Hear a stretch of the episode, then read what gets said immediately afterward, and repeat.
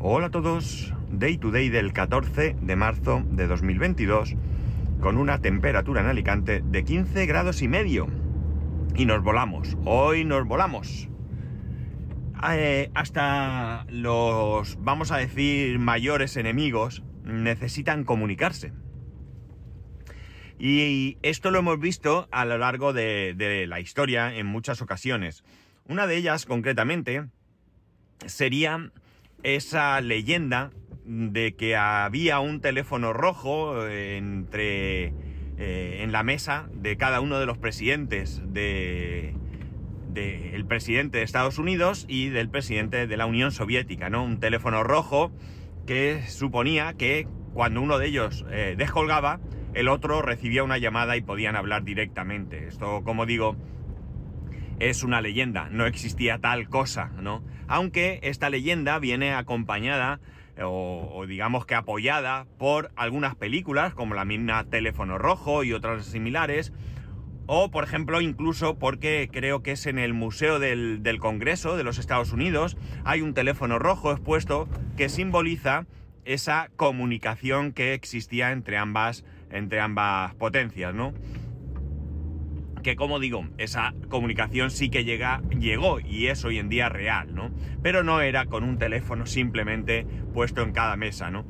La comunicación se vio necesaria porque allá por el 63, 1963, cuando la crisis de los misiles, que no hace mucho hablé de ella aquí, eh, se, dio, se encontraron con que eh, los mensajes que se enviaban en plenas negociaciones tardaban mucho, mucho en llegar, ¿no?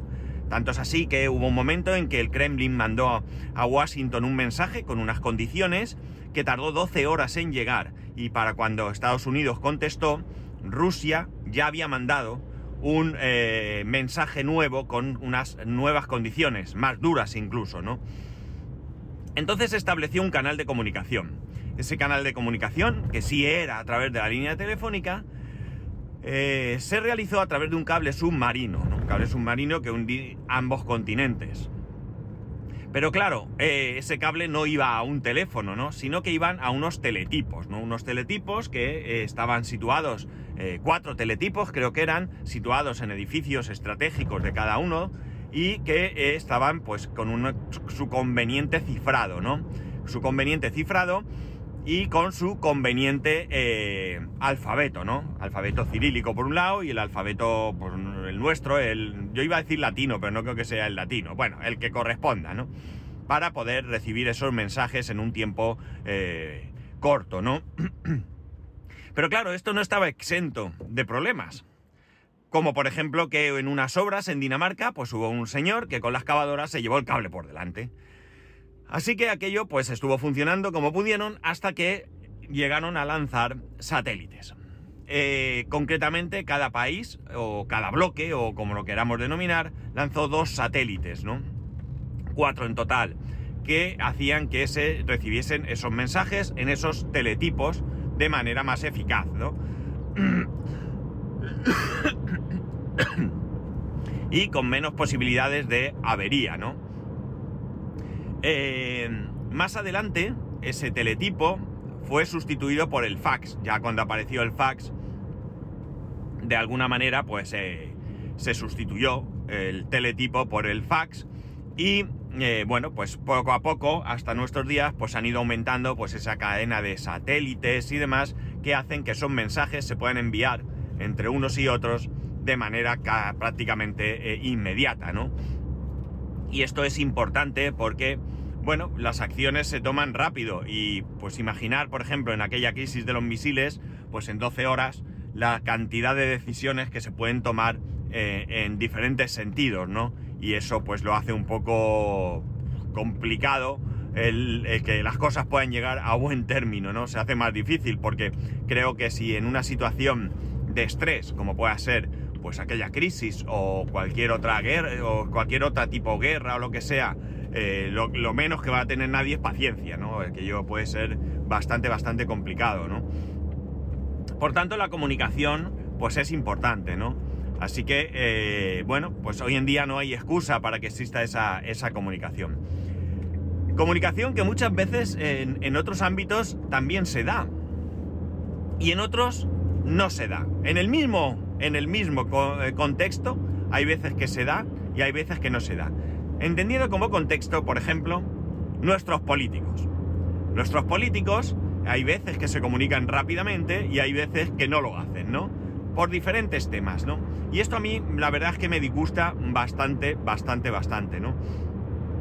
Yo creo que la comunicación entre quien en algún momento gobierna y quien está en la oposición debe ser constante y fluida.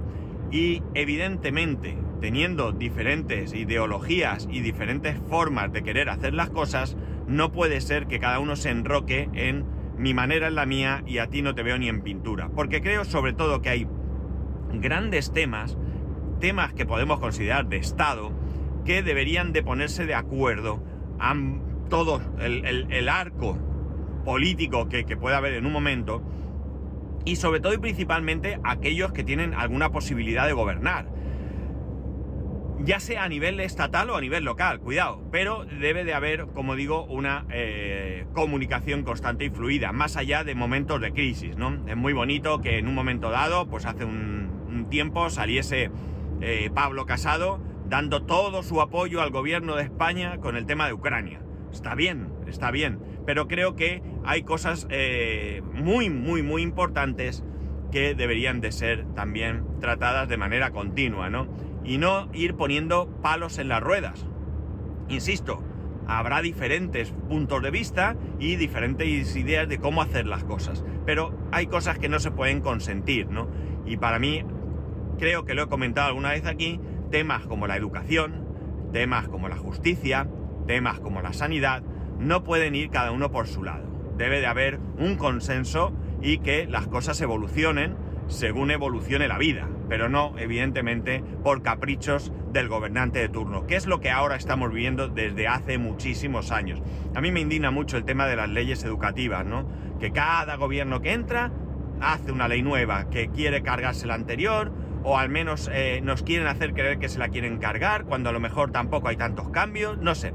Creo que es un tema lo suficientemente importante y lo suficientemente serio como para que exista esa gran comunicación y que termine en acuerdos de Estado, ¿no?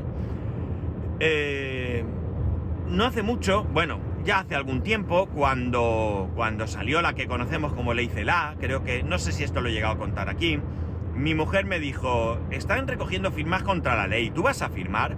No era una en plan de, si tú firmas yo firmo, no, era en plan de saber qué pensaba yo. Y yo le dije que en principio no iba a firmar, pero no iba a firmar porque me había dado cuenta, eh, bueno, no me había dado cuenta, sino porque yo no había eh, leído esa ley. Y por tanto yo no podía firmar en contra ni a favor tampoco de algo que yo no conocía. No me parecía serio. No me parecía serio oponerme por oponerme, porque alguien venía y me decía que era mala. Pues ese alguien tiene sus intereses y a lo mejor es ese alguien el que pretende engañarme. Por tanto, yo quería leerme esa, esa ley. Eh, fue pasando el tiempo y yo no terminé de leerme esa ley. Iba viendo pinceladitas muy pequeñas. Pues esto, lo otro, eh, tal. Pero no me hacían eh, tener una imagen de conjunto de lo que realmente podía suponer esa ley educativa, ¿no? Eh, y hubo un momento en el que me dio así un arrebato y decidí que iba a firmar en contra. No llegué a hacerlo, ¿eh? Yo no llegué a firmar en contra. Y decidí firmar en contra, o más bien, no era firmar en contra, no, no era una cuestión de, físicamente demostrar que estaba en contra, porque no era estar en contra de esa ley, era estar en contra de cualquier ley educativa cualquier ley educativa que no viniese acompañada de un consenso eh, por parte de eh, todas las fuerzas políticas que mereciesen estar en ese, en ese consenso, ¿no? Eh, porque al final, por muy buena que fuese la ley, si en las próximas elecciones cambia el color del gobierno, esa ley seguramente va a cambiar. Y eso es lo que yo no voy a estar jamás de acuerdo. Yo quiero una ley educativa que tenga continuidad, que sirva para que nuestras, nuestros hijos puedan realmente formarse de manera mm, firme, que tengan una gran formación y que posteriormente esa ley se vaya modificando no en base a, esos caprichos de políticos, o a ese afán por ponerse en contra de lo que dijo el de antes, del de antes, perdón, sino por que, bueno, pues la ley, o sea, perdón, porque la vida evoluciona, las cosas evolucionan y a lo mejor es necesario ir retocando esa ley para adecuarla al momento, ¿no? Eso sí, pero hay que hacer leyes que, eh, que, pervivan, ¿no? Y eh, para mí eso es una auténtica falta de interés por la comunicación.